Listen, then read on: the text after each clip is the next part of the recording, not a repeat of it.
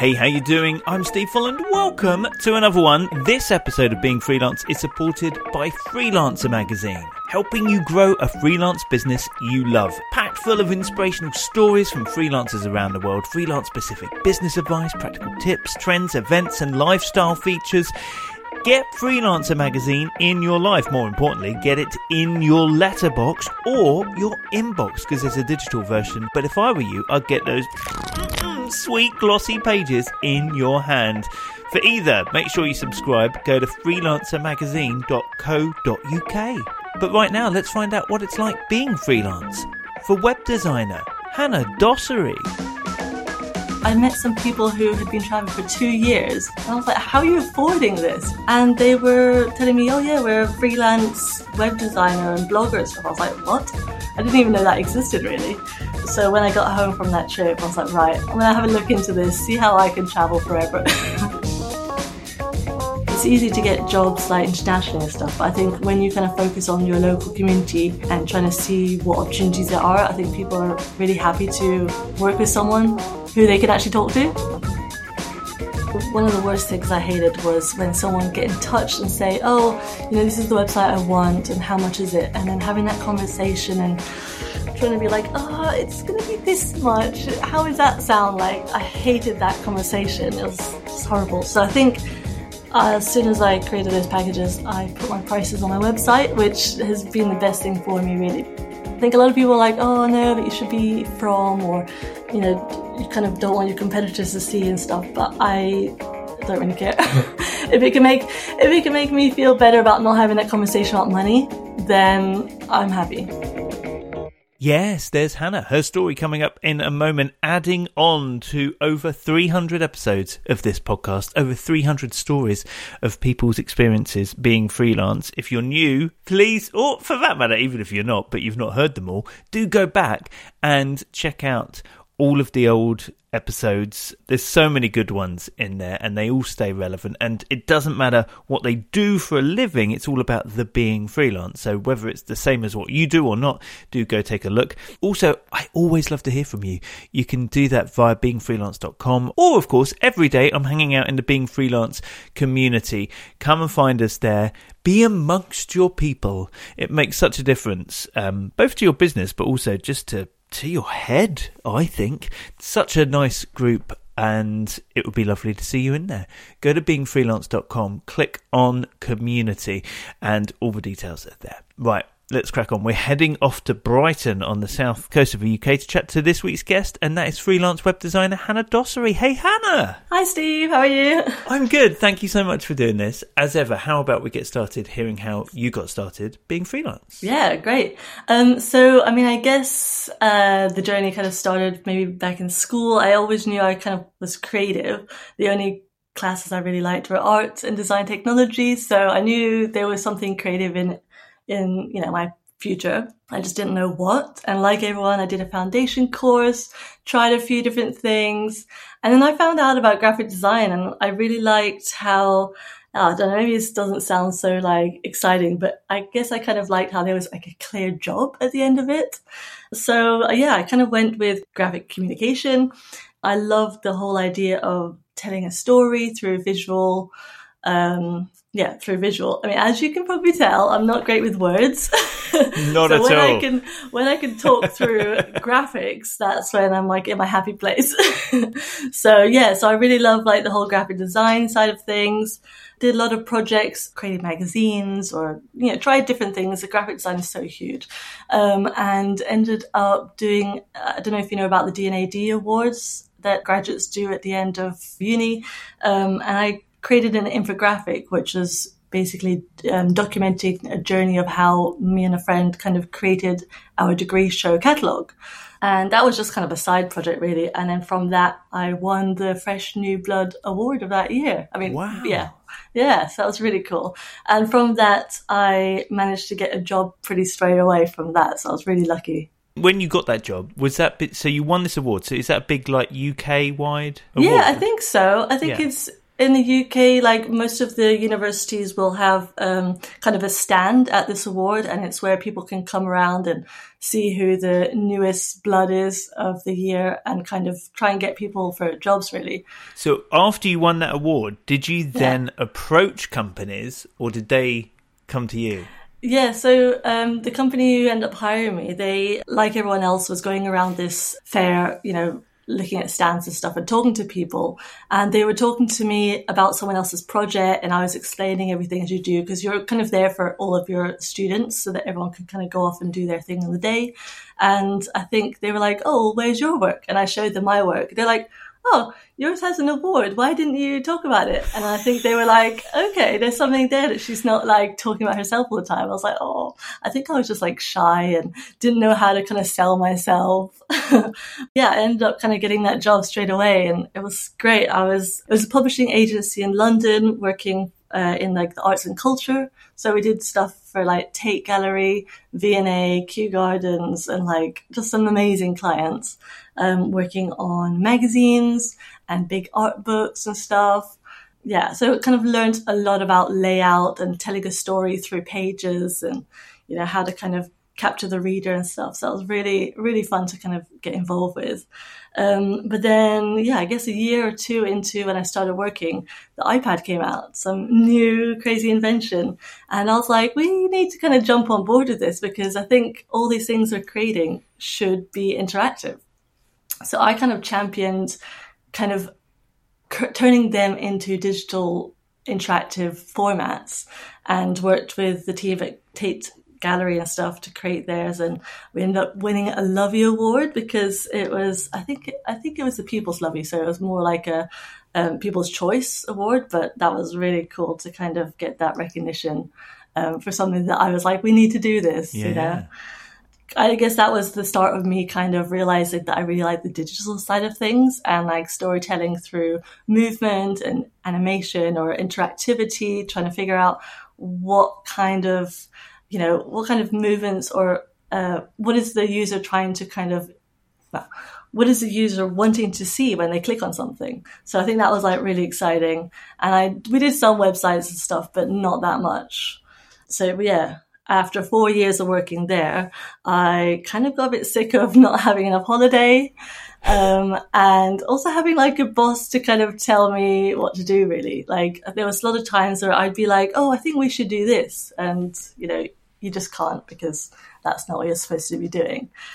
So I think I got annoyed with that after a while. So I quit and went traveling around Asia for six months, which, yeah, that showed them. um, yeah, and then after that, I think when I went traveling, I met some people who had been traveling for two years. And I was like, how, how are you affording this? You know, I've only managed to afford for six months. And they were telling me, oh yeah, we're a freelance web designer and blogger and stuff. I was like, what? I didn't even know that existed really. Um, so when I got home from that trip, I was like, right, I'm gonna I'm gonna have a look into this, see how I can travel forever. um, and I got involved with loads of communities, listened to loads of podcasts, this one included, and was like, right, I'm gonna make this happen. And yeah, that's basically how I started becoming a freelancer. Really, I loved it. So it wasn't, you know, there you are in that company thinking, oh, I wish I had more autonomy, I guess, to like yeah. follow what I'm interested in. It wasn't that that made you go freelance. It was the fact that you met these people who were somehow able to work and travel at the same time. So when you came back to the UK after that six months traveling, did you get a proper job in quotation marks? No. No, absolutely not. I went to live at home for a bit because obviously I was I had nowhere to stay. I just packed everything up and gone traveling. So I stayed at home for a bit, and that was a great opportunity for me to kind of figure out, right, can I make this work? I gave myself, I think, six months or so. I was like, I'm going to tell everyone that I know to tell everyone they know that like you know I'm I'm doing this work freelance. I'm going to be designing some websites or doing any marketing design. If you know anyone who needs something, let me know. So that's kind of how I started. Luckily, I managed to yeah live at home for free and everything don't know if I would have had the guts to kind of quit work to start something like that if I hadn't had that opportunity. So when you started it, so I love that you, you told everyone because I've introduced you as a freelance web designer, but you were actually a graphic designer who then was diverting in towards more interactive stuff. So would you say that at that point you would pretty much design anything? Yeah. As you do, I think at the beginning of your freelance career, yeah, I was kind of just doing everything and anything that people could pay me for. You know, I think like when you're at the you're at the start of it, you kind of just don't know what you're supposed to do. You kind of I'm just trying to make money, really. Just mm. trying to make sure that you can afford to pay bills and live, really. Um, so yeah, I was doing everything. I tr- I had to obviously make my own website, so I was like, okay, if I can make my own website, maybe I can offer that as a service for someone else. I designed websites in my agency job, but I'd never actually built them, so that was a big learning process and stuff, um, especially when you're involved with WordPress and those kind of platforms. Um, so yeah, I was doing everything. Some marketing stuff, posters, yeah, bits of everything. I managed to get a job uh, from a friend who uh, worked in a, a, big entertainment company um, in the UK and just did a poster for them. And that kind of has now turned into a five or six year kind of retainer thing. Wow. Design. Yeah. so I was really, really lucky with that. I mean, that wasn't in the first year, maybe like the second year and stuff. But yeah, that's also kind of just marketing bits of everything. Um, but it wasn't really only until the last four four years maybe that I decided just to do web design. As much as I love the print side of things, I think I just like I kind of wanted to travel and work and stuff. I realized that I needed to be online and do everything as virtually as possible. So whereas with print, you really kind of need to be checking things, you know, speaking to printers and stuff. That wasn't that wasn't what I wanted to do really just to put things in perspective, so you just said six to seven years. So are we saying that you've been freelance for about seven years? This is going back seven years that you? Uh, yeah, about eight years now, I think. Right. Okay. Yeah, yeah. And so, did you manage to make that dream happen? So you moved back in to your parents, get set up, did you get to go traveling? did you did you get to realize that dream? Yeah, so so I did that for nine months, uh, living at home, um, just kind of taking on all these jobs and stuff. And I booked a holiday with some friends to go to Asia for two weeks, and I thought maybe this is my chance to try it out, see how it could work. So yeah, I went backpacking for five months by myself after that holiday uh, with my laptop, and kind of did the odd jobs here and there which obviously kind of whatever I was earning, even if it wasn't much in the UK, was like loads in Asia, which was great for me. But then I also did kind of like some swaps as well. So there was one lady who needed a website, but she had like um, she had properties in Indonesia. So I was like, oh well, I'll swap it for a week's worth of accommodation, and it was like a beautiful house and stuff.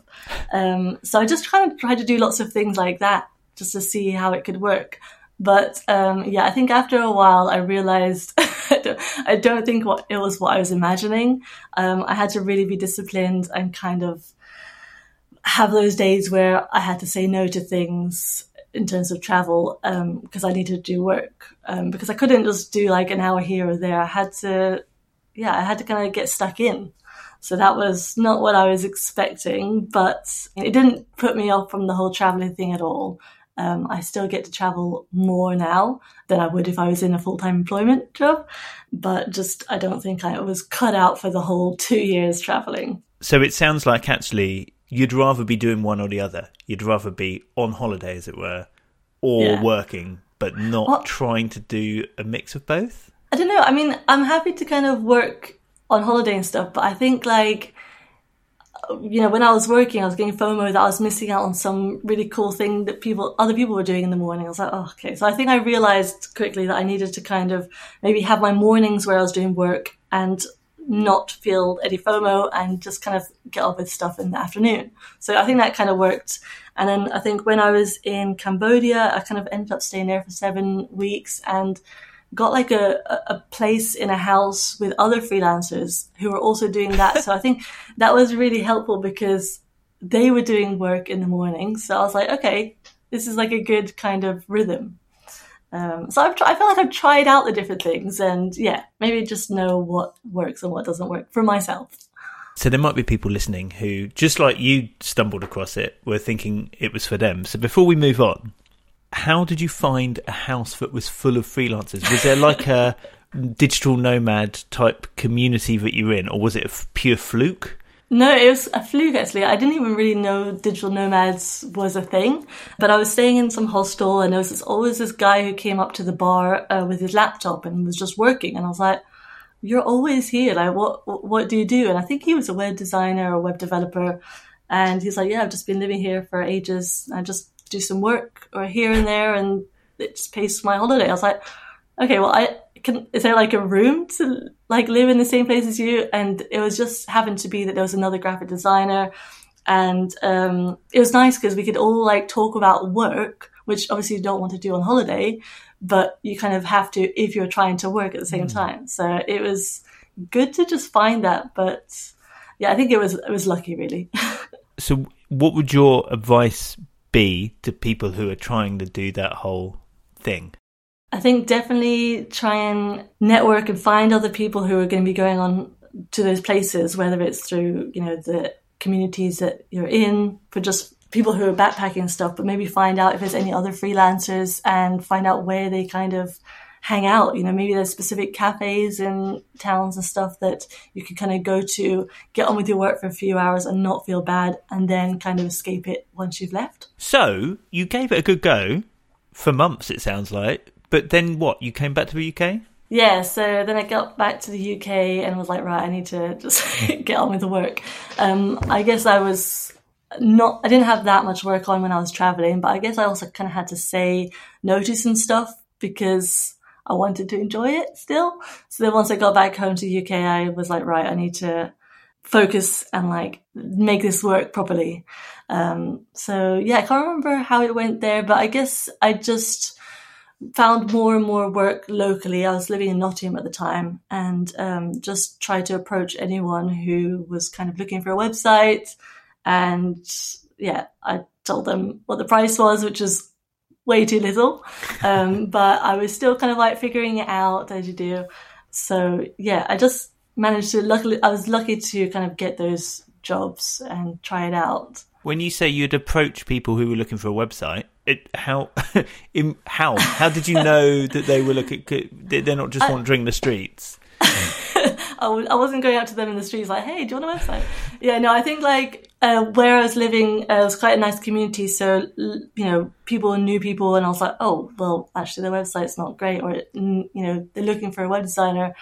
Can you put me in touch with them? So I think it was more kind of like, yeah, just networking right. informally, stuff like that. And then I was also doing lots of stuff like Upwork and Freelancer and all those websites. But I just found that the jobs on there, I mean, they were good. Kind of like a good foot in the door.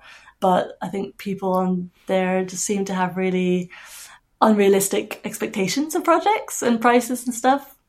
Yeah. So you've got your own website. Were you just calling yourself, I don't know, Hannah Dossary, freelance designer? Like, how, how were you putting yourself out in the world? Yeah, I was freelance, I think a marketing designer or a graphic designer. And yeah, my website was terrible.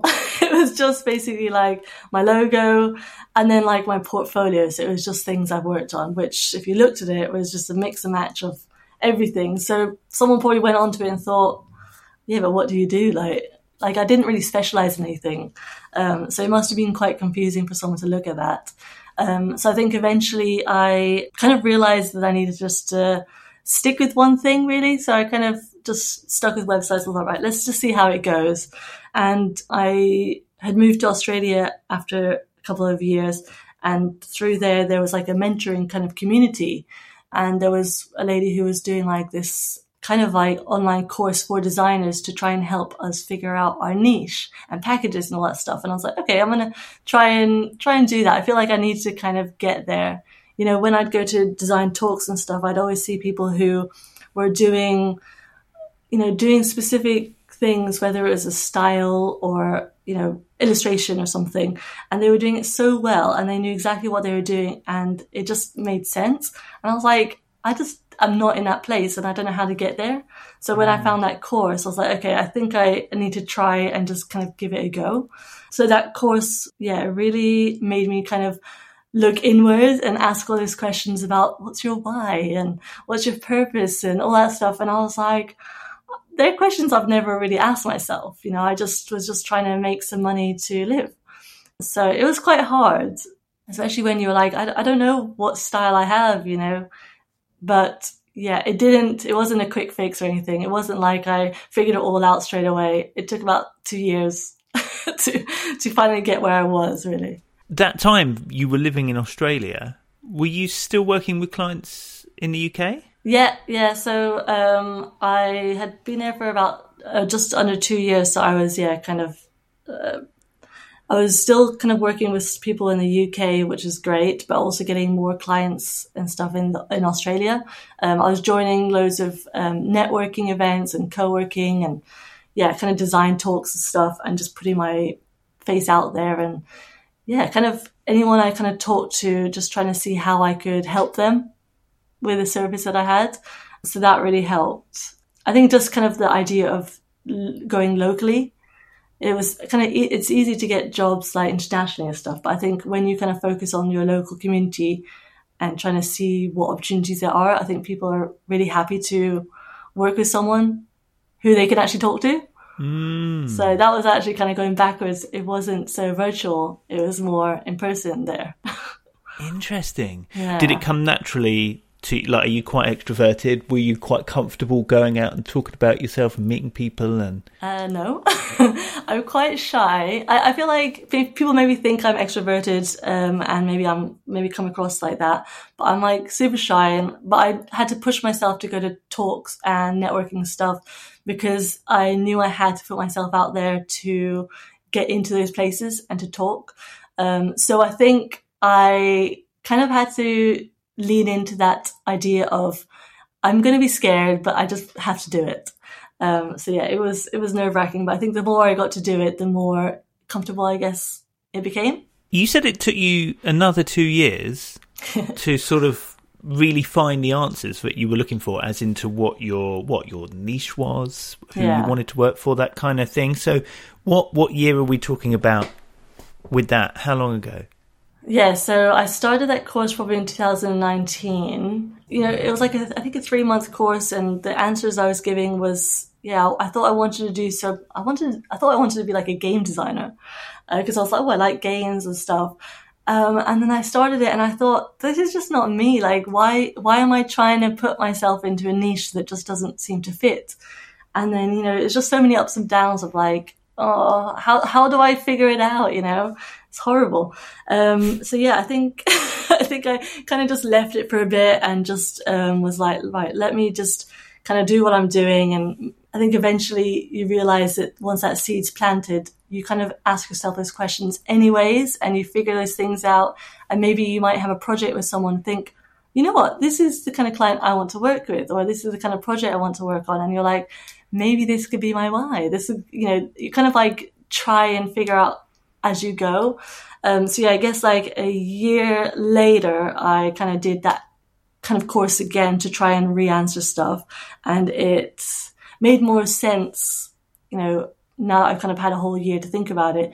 I answered them and it made sense why my answers are the way they are. I was realized I loved working with creative businesses and loved like even though I didn't have a specific style, I loved kind of doing anything playful and joyful. So it still wasn't until uh, another year maybe that I had the guts to kind of go ahead and start my business Shiny Happy. And I think before, like in that second year, really, that was me kind of thinking, oh, trying to brand myself, which I'm not a brand designer. I don't, I can't do that.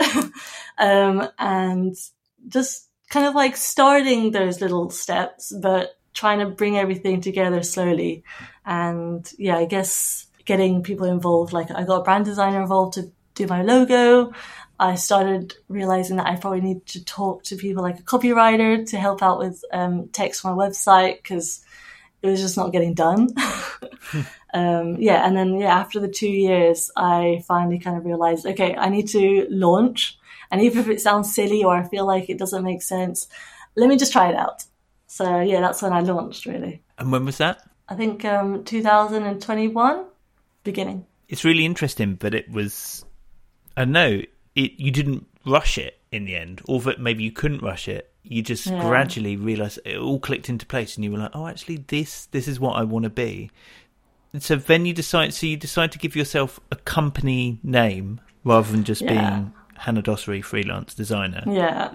Shiny Happy Digital Design. yeah. which I love.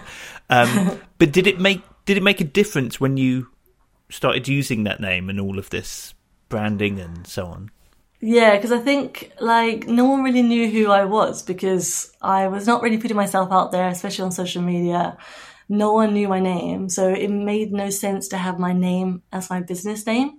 Whereas as soon as I kind of well, I thought I would just try giving a business name. I, you know, I could always change it if I didn't like it, but I thought let me try it out. And I think once I had a business name, not that I was trying to act as an agency and you know do all the we we do this and stuff, but just by having a name, I think people kind of got what I was trying to say straight away. They're like, okay, well, you're not going to be doing boring corporate websites.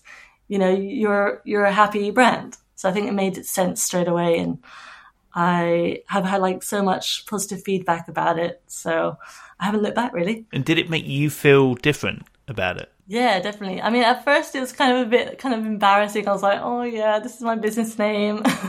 um, but yeah, I mean, I just say I'm Hannah from Shiny Happy.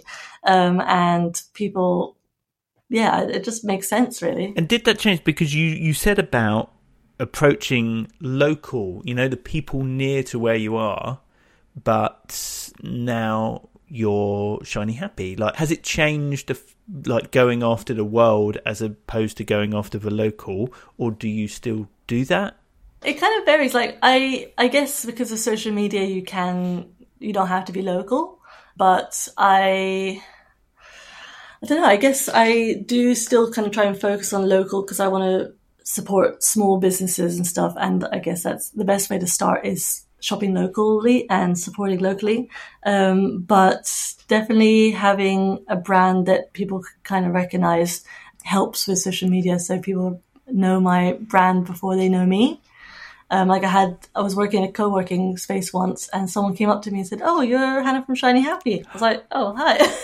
Amazing. okay, so the I guess the name helps because I guess it sticks sticks in someone's mind better than a yeah. So you still do the local thing, uh, and at some point in this story, you moved back from Australia to the UK. Yeah, so I was only there for about two years, and then yeah, during COVID, really, I moved back to the UK and came to Brighton. So that's where I am now, and uh, been here about three years, and I love it. It's such a great community, creative, creative vibe, and it's it kind of fits my business really well. Mm. And so you found your niche in terms of playful, joyful, creative, but also at one point you were going, oh, I was doing this with WordPress, but now you focus on Squarespace and Shopify, is it? Yeah, I mean, I I've tried doing websites on WordPress, and I still do, depending on what the client needs but I just found that it was like I'm a I'm a graphic designer, so I don't want to be doing coding or you know dealing with plugins and all that faff. Like I want to I want to just design like a beautiful website that makes sense and tells a story.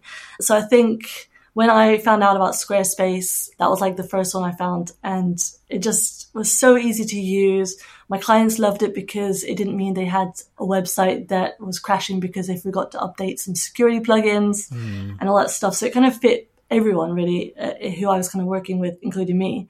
Um, and it just meant that I could, if I wanted to tweak some HTML and CSS, I could, but I didn't have to. And then Shopify, I think, is very similar to Squarespace. It's a builder and I think when people find out I work on those, especially other web designers, they're like, "Oh, that's that's not really web development," you know. I'm like, "Oh, but like, it is because someone can still, yeah, someone might be able to build a website on those platforms themselves, but they don't know how, they don't know why they're building the website the way they are. So that's where my expertise comes in. Yeah, I'm not just doing it. Yeah, yeah. So, how would you say you market yourself now and put yourself out there? Because you mentioned, that, you know, so I didn't have social media, but now you do. So, yeah, how do you get yourself out there now? Oh, so so I used to be really bad at it. I didn't really know what kind of things to post. Um, so yeah, last year, the beginning of last year, I went ahead and booked in a social media strategy workshop, which was really, really useful working with a social media company to kind of figure out what kind of things do I want to say? What do I want to do? Like, you know, it was all about how I wanted to kind of help people, you know, learn more about web design, show the impact of my work rather than just being like, here's a website I just did, you know, which tells no story, doesn't say anything. So I think since having that strategy call, it helped so much because now I've got like a document where I know who my audience is, I know what kind of things I wanted to be doing. And from there, I started, well, I tried to start posting as consistently as I could. I wasn't doing it as I wanted to, as much as I wanted to, Um because um, I guess, yeah, social media always comes, or any marketing always kind of comes behind client work, which is annoying. So I, yeah, since August last year, actually, I had, I've got someone involved who schedules and writes captions for me and does some stuff like that. Um, I got her to do some design stuff as well, but I think I realized I love designing the social media stuff. So I'll keep doing that myself. But I think having that one person who kind of keeps me accountable and makes sure that I'm posting regularly and we know what things are going to be coming up for the next month, that definitely helps so much. And just even having someone to kind of bounce ideas off and being like, oh, I wanted to post about this. And to have someone say, mm, I'm not sure about that. How about this? I feel like that just having that person, especially when you're self-employed um, and you're doing everything by yourself, it's just really good to have that person to bounce ideas off. Cool. How do you? And this might seem obvious to you, but it isn't to everybody. Um, there's obviously a point where you started investing in things, mm. be it a, a, coach or a course or a um, strategy, and now some kind of Sorry, what would you call them? I think she's a creative consultant. Okay. So yeah. Who helps you with the social media? Yeah. Yeah. yeah. So do you uh, I don't know, with your finances, like have a pot where you put money to like invest in yourself in that way that you can just draw upon, or do you sit on it for a while and then think, oh, okay, that will cost that much, and then build up to it? Do you, had had you factor it into your pricing that you might want to do all of these things? Like, how have you approached the fact that these things cost money but ultimately take you somewhere. Yeah, I definitely do not have a pot that I. I mean, I, I, I like the idea and I have tried to do it. I just never get around to putting money in that pot. But I guess um, before I got in touch with anyone to outsource to, I kind of started packaging my services so I have like a clear amount per package. So I think when I tried to outsource to someone or had a look at, you know, logo designer or, you know, social media strategist and I saw their price, I was like, okay, that's fine. Cause as long as I get a client for that one package, then I can pay that off. And I just knew that paying for something like that will only give me back so much more. So that's kind of how I thought about it really. So you mentioned packages which is good because you also talked about that way back when you were in Australia still uh-huh. and thinking about packages. So you've created certain things, like do you put prices out for them? Like what, what have you done in that kind of way of working rather than just saying, hey, I'm a freelance web designer? How, how, how have you used the packages approach? Yeah, so I mean, I think one of the things before I started the packages was like the one of the worst things I hated was when someone get in touch and say, "Oh, you know, this is the website I want, and how much is it?" And then having that conversation and trying to be like, "Oh, it's going to be this much. How does that sound like?" I hated that conversation. It was just horrible. So I think as soon as I thought, okay, well, what are the three kind of most common websites someone might need, you know, like a one page or a, middle and then a e-commerce, whatever. I thought, what would those include? What would people want in that package? And then how much would I be happy with them being? So I had like a middle, a high and a low. And I think that's always really worked for me.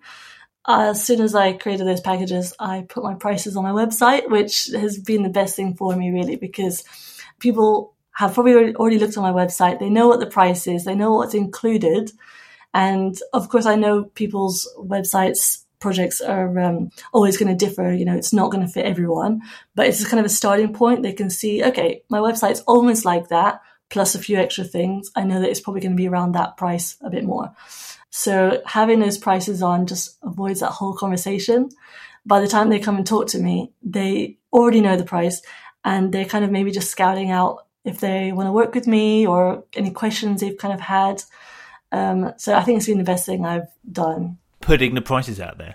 Yeah, I think a lot of people are like, oh no, but you should be from, or you know, you kind of don't want your competitors to see and stuff. But I don't really care if it can make if it can make me feel better about not having that conversation about money, mm. then I'm happy. Yeah, and I guess would it still have a degree of flexibility if okay that's the package but i also want this yeah definitely i mean it's it, it is a package but then i also say like if you want more rounds of changes which some people do need a bit more helping hand or if you want more pages on your website or if there's specific features you really need that isn't part of that package then those are all add-ons which are absolutely fine it's just most of the people be needing a specific kind of website so at least they can go onto the website and see what's included. Because I think a lot of people don't really know where to start. They know they need a website and they're like, well, I, I don't know.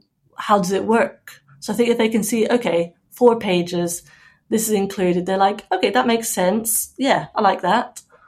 Um, so I think just the transparency of what is included helps people. And then did you come up against a thing where, you know, because this is like you're creating a new website, but I noticed that you also will refresh an existing yes. website, or as you say, happify my website, which I love. Yeah. Was that as a result of coming up against people who were like, oh, "Well, I've already got a website. I'm not sure I want to start from scratch." Yeah, exactly. I think a lot of people would, um, not that I would turn them away, but a lot of people would be like, well, I don't really need a new website. Don't want to spend that much money on a new website. I just need some changes. I've done it myself. Um, so it was kind of organic. I mean, I've always been a, a, bit scared about doing any market research. I've always been like, I don't know what that includes, but uh, I don't know where to start with that.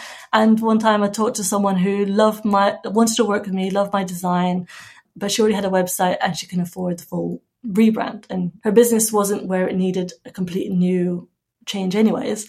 Um, so I sat with her and talked like, you know, what kind of thing would you like and what's the price and um, why would you need, you know, had a, just a proper organic chat about it. And she said, yeah, I just would love a designer's eye looking at my website, fixing any things. And I was like, perfect.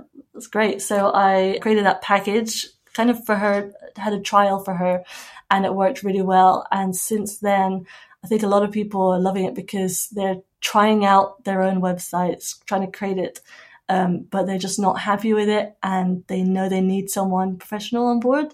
And yeah, since I've since I've launched that package, it's like been my favorite thing because I love fixing things, um, tweaking tweaking existing websites, and also I just love it because you have a whole day of just being immersed in one website project. It's great. I can get quite a lot done in one day, actually. I was going to say, is it an actual day? Yeah, full day. Uh, no other client work or emails. Um, and we, we connect on Instagram. So we're chatting if there's any questions I have. Um, and then we have like two video calls. So one in the middle of the day to just kind of see where we've got, if there's any feedback that they want me to work on. And then at the end of the day. And before that, we also have a pre-consultation, a consultation call to kind of go through everything that they want so that I can do any problem solving beforehand. So it doesn't use that time. And then also we kind of come up with a list of tasks for me to do and prioritize them. So if there's something that actually ends up taking ages, at least they know that the thing that they really need to be done is going to be done first. So how do you manage your time across I know your week or your month or whatever? Like, as in, do you have multiple projects on the go? How do you then suddenly find time for a you know a day dedicated to this? And like, how do you manage that side of it? I try and only really take one big website project a month now. Um, and I, if I have a web project, I know how long it's going to take, let's say about four weeks. So I kind of know roughly how many days or how many half days I'll probably use within a week. So I'll block them out. And I only really do Happify days on Tuesdays and Thursdays so that it's not taking up too much of my time. Um, and I guess I know that I only have a certain amount per month. So that helps me to not overbook myself because I think I can. It's really easy to kind of say yes to projects and try and figure out how to squeeze them in. But I know that when that happens, I'm like, why did I do that? it's just too stressful. Um, so yeah, definitely use Google Calendar, which I know is maybe not the best tool stuff, but I just love how visual it is and I can block out those half days wherever I need on specific projects. So that's how I pretty much organize that side of things. And do you like charge you know if you're spending a whole month dedicated to something do you get deposit up front is it milestone payments because obviously that's a big chunk of time. Yeah, definitely. I always have a deposit. So whether it's 50% or 40%, that's always before I start any work. And um, then I have like options. So whether it's 50% on completion or if it's like kind of spread out a bit more, um, I can also help out with that. But yeah, I've never really had any problems with people not paying.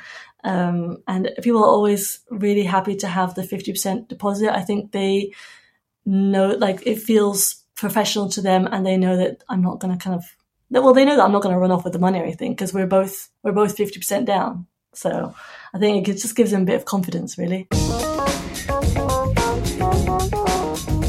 Back with Hannah in a moment. You heard what a difference the podcast, being freelance, made to Hannah when she was starting out. There is now a course if only there had been back then. If only there had been when I started freelancing. Uh, but there is for you, if you or someone you know are new to freelancing, point them in the direction of the course called How to Get Started Being Freelance. There's no one way to be a successful freelancer, but basically this takes all of the conversations that I've had with freelancers over the years, pulls together everything I think that would help you get started as a business, be financially smart, marketing wise, how to have clients find you, how to get hired, how to deal with proposals and contracts and being paid, how to be organised, and how to have some work life balance as well. Um, you can find out all the details. Go to beingfreelance.com, just click on course, and it's all in there for you. There's short little videos so that you can kind of build it around your day, especially if you're already working a job. Uh, you can work it alongside. So if you're new to freelancing in your first year, please do take a look. Beingfreelance.com and click on course. Right now, let's get back to Hannah's story. So, do you have like a constant, you know, since you've become Shiny Happy Digital Design, is it a pretty constant level of interest and work, or do you have quieter spells? Yeah, I mean, last year had like, yeah, quiet spells in the summer and stuff, but this year has been quite good. I think because I'm being so active on social media, I get so many people knowing what I do already. And by the time they kind of get in touch, they already know they want to work with me and they're, they're ready. Um, so yeah, I've had quite a good amount of, yeah, constant work this year, which has been really nice. great. Yeah, definitely social media has helped. Just people knowing who I am, having awareness of me, my services. Even if they're people that you meet locally. Yeah, definitely. I mean, whether it's virtually or offline, like it'll always kind of go back into other ones. So whether I meet someone online, it's really great to meet them offline eventually, or whether I know someone locally, like then we become Instagram friends too. Yeah. and obviously, you wanted to travel as well as freelance. You still get to do that? Yeah, um, for the last uh, few months, I've been on holiday once every month. I'm going on holiday next week. How do you um, work around that? Like, presumably you've kind of nailed the way to plan. Yeah, so especially with big website projects, I'm really um, I love a good schedule, and in my kind of contract before we start, I always put in the schedule and I include any holidays. Like if it's in a week I'm going to be off, I know that ahead of time, so I put that into the schedule, so it's not like a surprise. And then I guess it helps me to have the smaller packages so that I can be a bit more flexible with my holidays, which is great. And now, when you go away, do you work at all, or do you just manage to switch off? Yeah, I switch off. Like I used to be really bad. I was trying to check emails or whatever, but yeah, now I'm like, no, no, I need to switch off because I'm like so into work and everything around you know social media stuff when I'm home that I really need to just switch off when I'm on holiday. Um, I have actually been on a one of my goals for this year was to go on a work retreat. So I did do that in I think June or July. Went to Barcelona and that was amazing. So it was with other freelancers and we worked in the morning and had an adventure and stuff in the afternoon. And that was great because that was like balancing exactly what I wanted, but with people who are also in the same boat which is really nice. So I'm going to try and do some more of that, I think. Yeah, very cool. And that comes out of the fact that you're you're still active members of like freelance communities and stuff. Yeah, definitely. I um like yeah, I definitely join uh, as well, not as many as I can, but I join lots of different communities for different reasons. Everyone has like its own vibe and whether it's communities offline, whether, you know, for co-working or whether it's like an online one that meets up every week and chats about, you know, work stuff. I think it's just really helpful having those different groups of people to talk about stuff because none of my uh, friends, well, I think maybe one or two of my friends in real life are self-employed. So um, it helps to have that kind of conversation or complaining about specific projects and stuff. You need to have that kind of outlet.